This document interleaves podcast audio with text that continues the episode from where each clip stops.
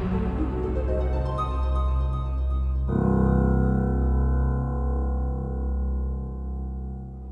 is Ask a Biologist, a program about the living world, and I'm Dr. Biology. Today we're headed into the world that some might say or call spooky, filled with bats, bones, and for this show, the biology behind them. Sure, we can think of all sorts of creepy things. When October comes around, you can't help it. It's Halloween after all, the perfect time to think about bats flying in the air and skeletons coming out of the closet. It also makes for a perfect show. We have two scientists in the studio today who will be able to add some biology to your trick or treating this year. One is an expert on bats, while the other is big on bones, and in her case, also studies some really big bones. Rebecca Fisher is a faculty member in the School of Life Sciences and also one of the faculty in the University of Arizona College of Medicine, Phoenix, in partnership with Arizona State University. That's a mouthful, I know. As part of her research, she has studied the skeletons of hippos and red pandas. If you've ever seen a hippo, you can imagine how big some of those bones are. And I want to find out just what she's learned and why we might want to study the skeletons of animals. My other guest is Beth Hagen, a graduate student, also in the School of Life Sciences. Beth has been spending a lot of time studying the only mammal that can fly bats. Sure, there are animals such as birds and insects that can fly, but bats are the only mammals that can fly. Today we get to find out if bats are really blind and just how do they get around at night. And since this is a Halloween time of year, just what can we learn from the skeleton in the closet?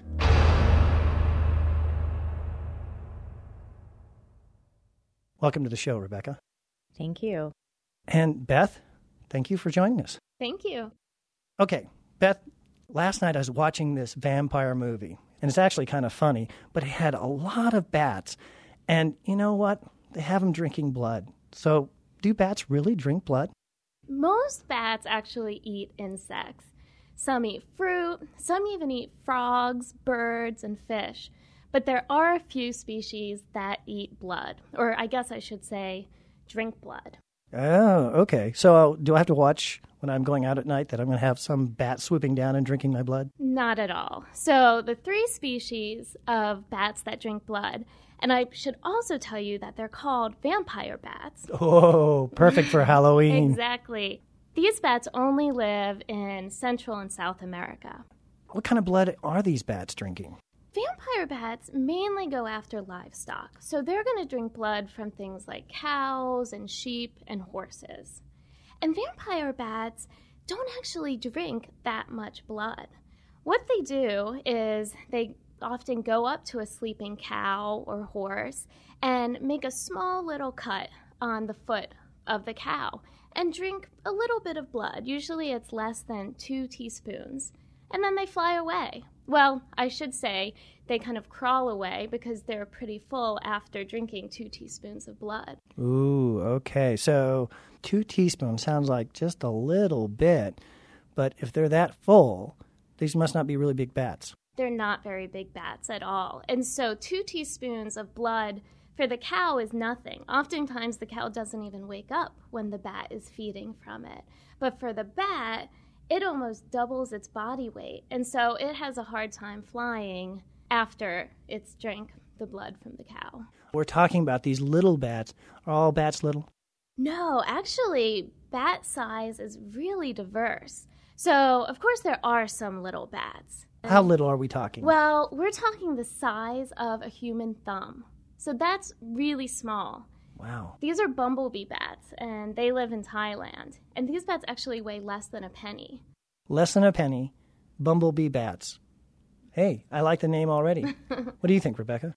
Does that include their wings and just their body size? That's just their body when their mm-hmm. wings are tucked close to their bodies.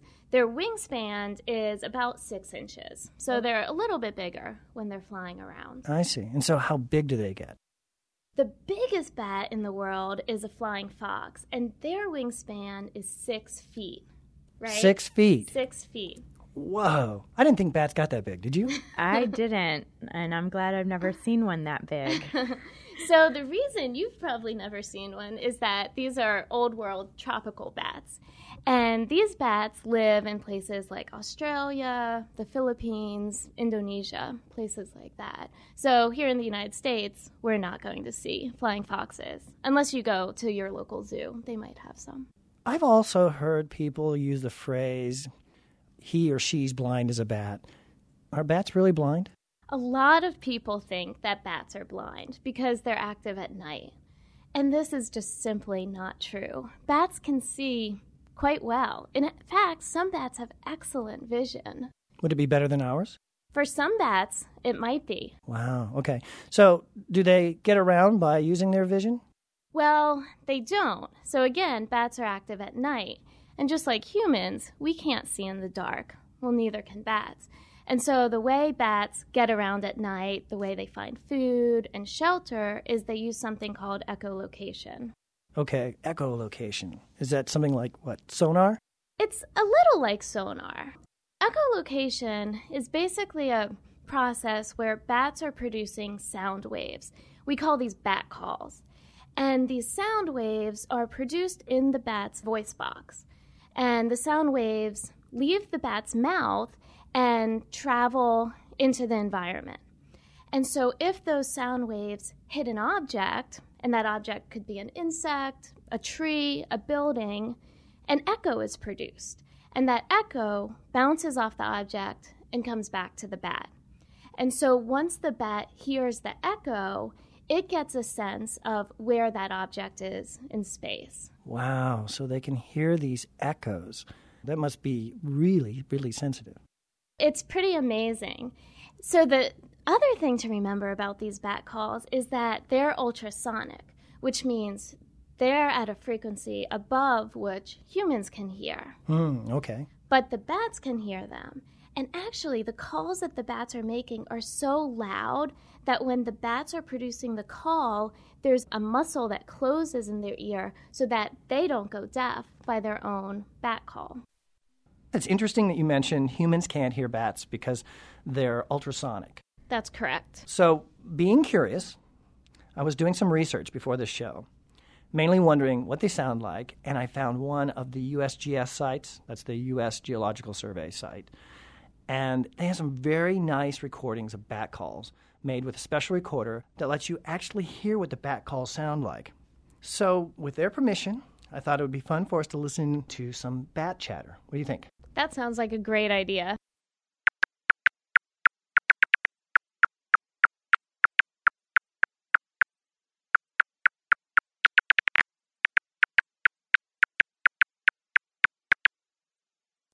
All right.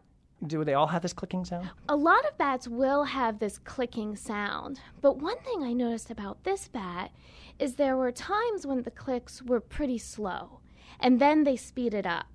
And so when the bat calls are speeding up, that's telling me something about what the bat is doing. It's going after insects. Oh, so it's zeroed in on its prey and it's going after them. Exactly. Okay, so that's a bat that we wouldn't be able to hear without this recorder. Correct. There's another bat that they had on the site, which is a Western Mastiff bat, that actually has a call that's low enough in frequency that if you have good hearing, you can hear it. So let's listen in. Okay.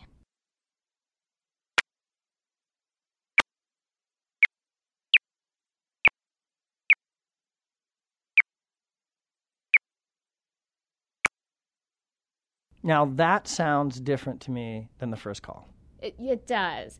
And so that bat is most likely not going after insects. You notice that the calls were very far apart. And so, most likely, the Western Mastiff was flying through space searching for food but hadn't found any. Can other animals hear the bat calls? There are some animals. There are actually some insects, specifically some moths and some beetles, that can hear the ultrasonic call produced by the bat. A lot of people might be wondering why do we need bats? Because you know, a lot of people are, you know, they're kind of freaked out by a bat. You know, that's not their favorite thing. And I suppose that's why we put them in these spooky movies. what would the world be like without a bat? Well, for one thing, there would be a lot more insects flying around. For example, one little brown bat can eat 1,200 mosquitoes in an hour. In an hour. That's a lot of insects. That's great because who wants to get bitten by a mosquito, right? Exactly. So think of all the bug spray you wouldn't have to use. wow. How many kinds of bats are there? There are about a thousand different kinds of bats. A thousand. A thousand. Okay, so we know about the smallest and we know about the largest. Is there a really strange bat?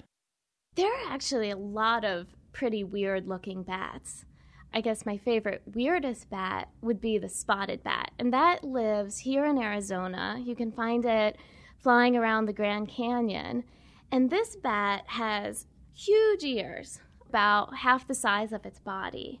It also has dark black hair with big white spots. I just think it's a very interesting looking bat. Hmm.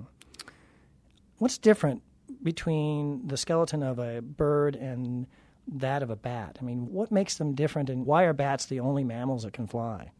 Well, one thing that bats have that other mammals don't have is their hand and their arms have evolved into wings.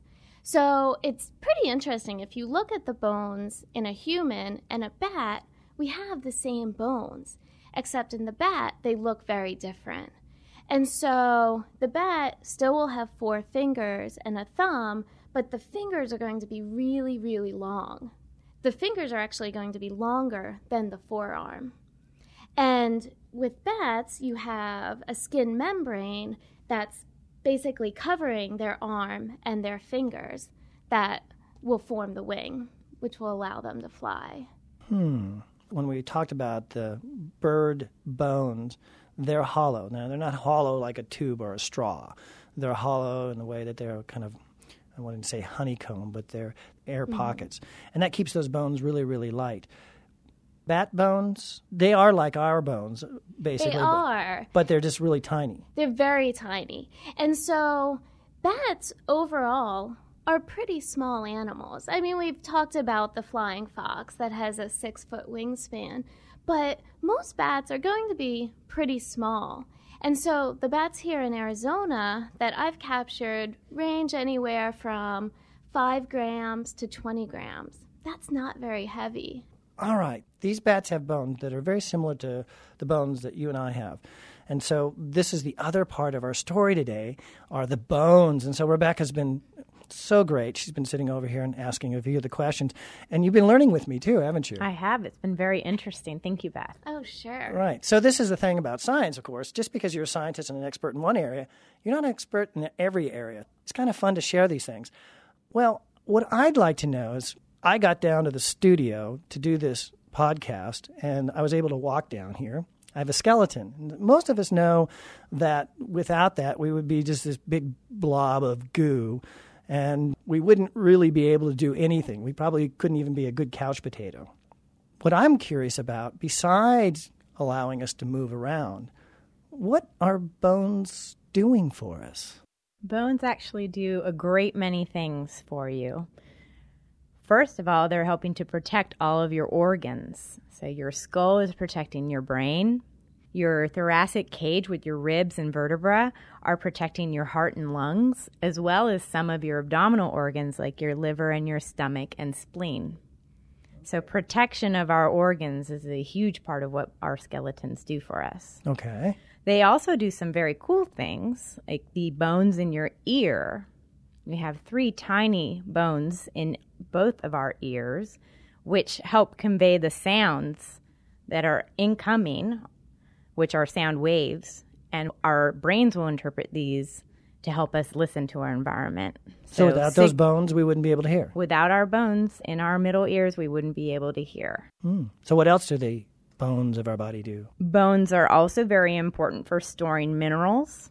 Think of calcium when you think of bones. So our bones really are storage places for calcium that can then be released when our bodies need it. And also, another very important function of bones have to do with the cavities within the bones, which have bone marrow. And bone marrow is very important for our bodies because red blood cells and white blood cells and platelets are all produced in the bone marrow cavities. Wow, that's a lot of work. It is. Okay. They're busy. All right. Well, you do a lot of research with bones. I do. I'm a paleontologist. Yeah, and so you're really interested not just in the bones, but also the muscles and the tendons and everything, the way they all fit together. Can you tell us just a little bit about what you do? I mean, every day do you walk in and just start picking up a bone and playing with it? No, in my laboratory, we study living mammals and we study their muscles and their bones in order to help us understand how they get around the landscape, for example. And then paleontologists, who only have the bones to work with, can use this information that we collect on living mammals to help interpret how fossil mammals lived. So, what's the largest bone and skeleton you've studied? I think the largest that I've spent the most time with are the hippos. Hippos are very large land mammals. I studied them in Africa, where they are living today. But I've also worked with elephant bones, which are a great deal larger than hippos. Elephants are the largest terrestrial mammals. So, how big a bone are we talking about? An elephant skull would probably be the same size as a circular kitchen table. And can you pick it up? Is it in- Absolutely not. Okay. They're heavy, especially the fossilized skulls that I work with, which have been turned to stone. So they're no longer the lightweight bones of our bodies, they're now fossilized.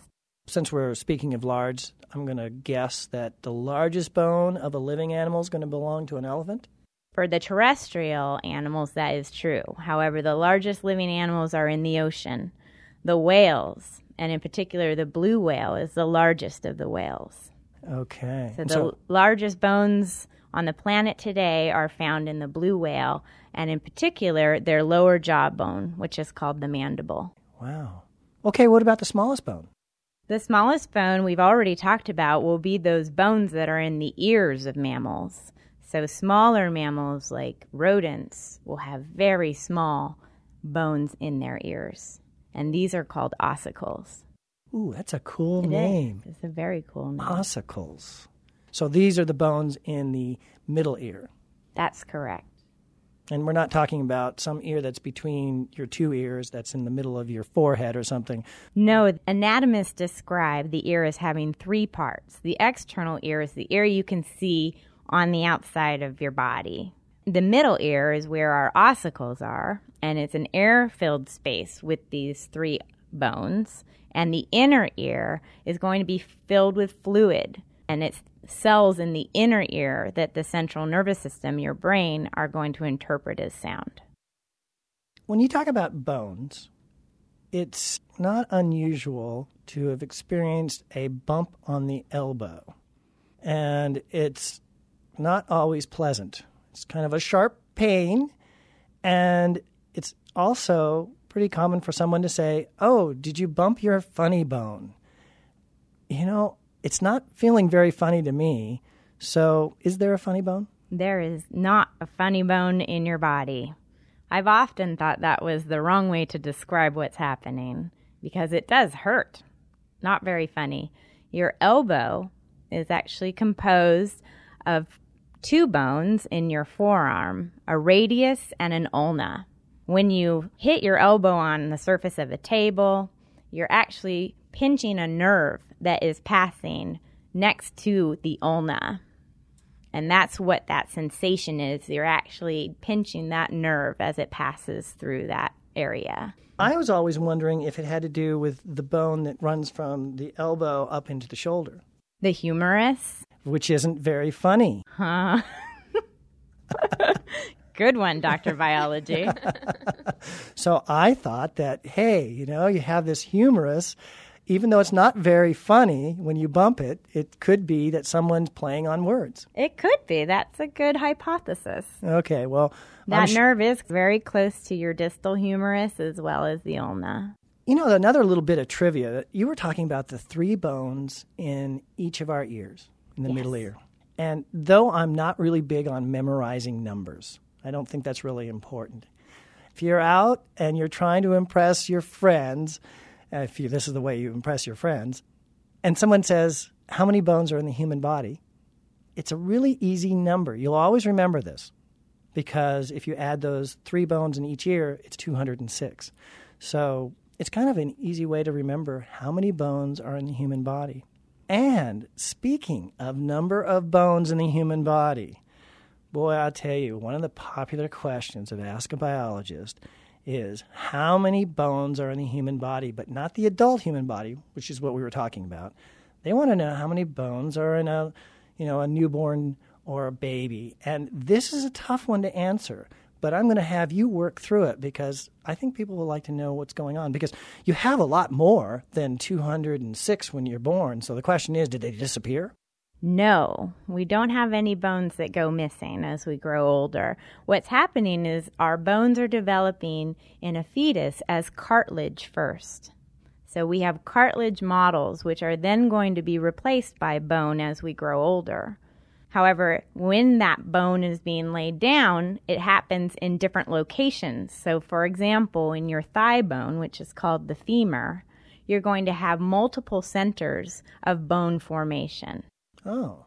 So when you're born, you actually have multiple bones that are making up what we call the femur? That's correct. You're going to have different ossification centers, which are separated by cartilage. And that cartilage is very important. Without having the cartilage between the bony centers that are developing, we couldn't grow our bones. Oh, I get it. So that's the way for us to grow bigger.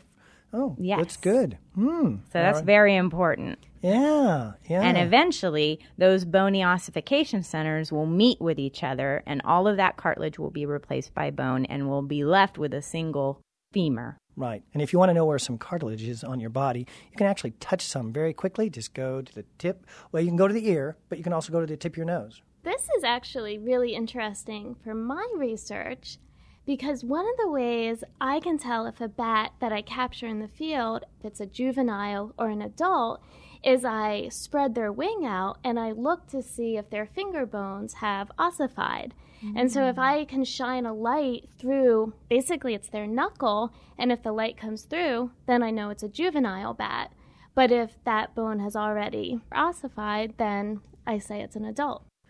So we've talked about cartilage and we've talked about bone and we've used the word ossification. Let's talk just a little bit about this. What what is cartilage and what is bone?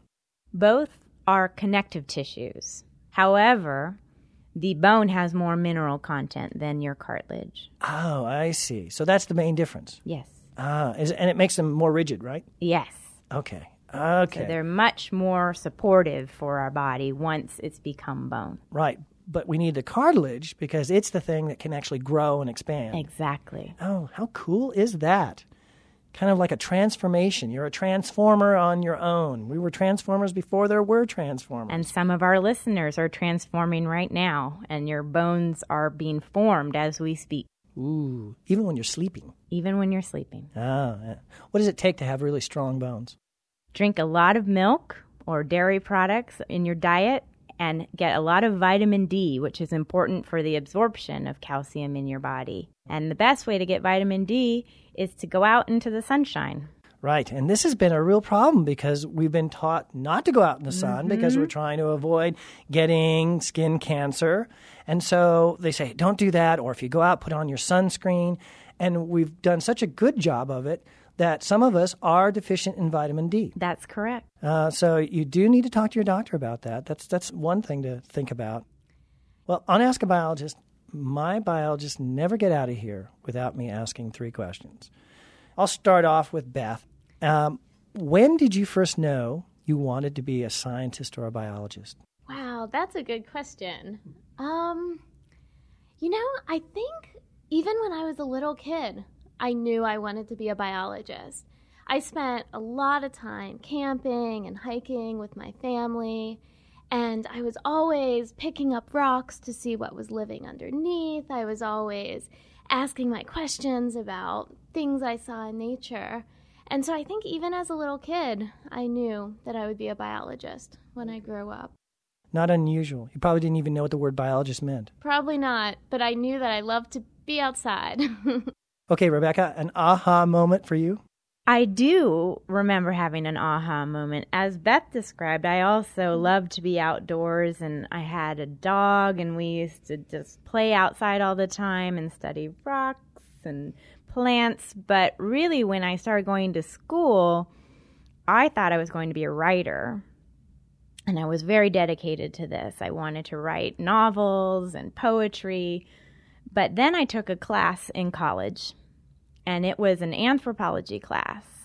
It was about archaeology, which is the study of ancient civilizations. And that professor inspired me to consider archaeology as a career. And I ended up that summer going on an archaeological dig in New Mexico.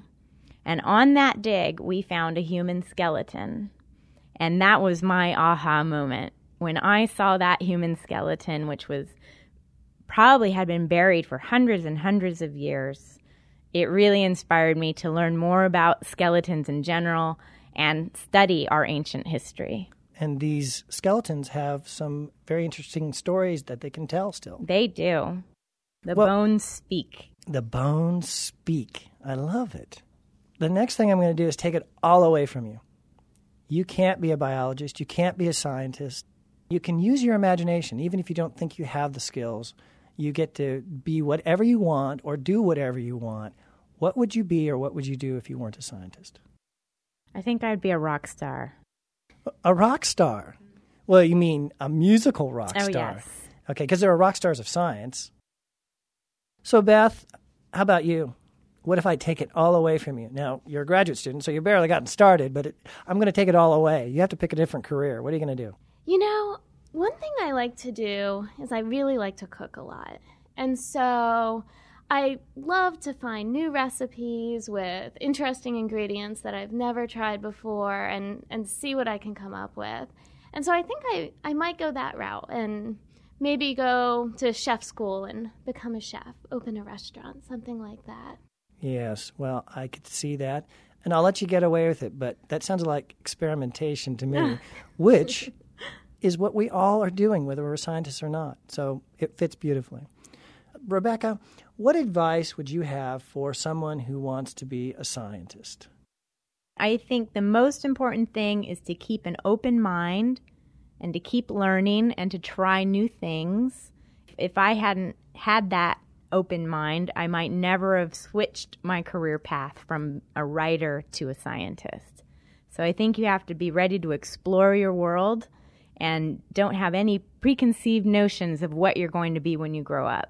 Now, do you still write in your spare time? This is a good thing about being a scientist. Writing is incredibly important for what we do. We write papers, we write books, we write grants to get money to do our research. So, yes, writing's still very much a part of my life. Now, Beth, you're just starting out in your career. I am. What advice would you have? And, and it should be really close to home. What, what would you say to someone that decides, you know, I think I want to be a scientist? I really love my biology class.